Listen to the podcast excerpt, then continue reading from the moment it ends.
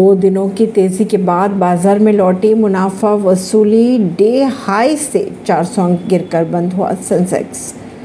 बात कर लेते हैं अब सेंसेक्स की। बाज़ार के लिए आज का दिन बेहद खास रहा। एचडीएफसी बैंक में एचडीएफसी के विलय के चलते एचडीएफसी के स्टॉक में ट्रेंडिंग का आज आखिरी दिन था।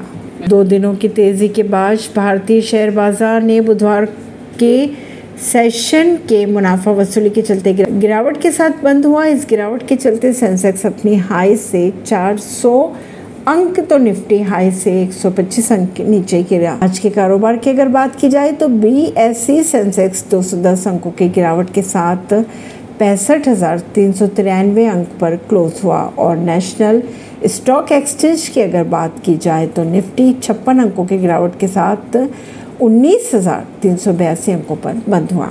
ऐसी ही खबरों को जानने के लिए जुड़े रहिए जनता सरिश्ता पॉडकास्ट से। परवीन दिल्ली से।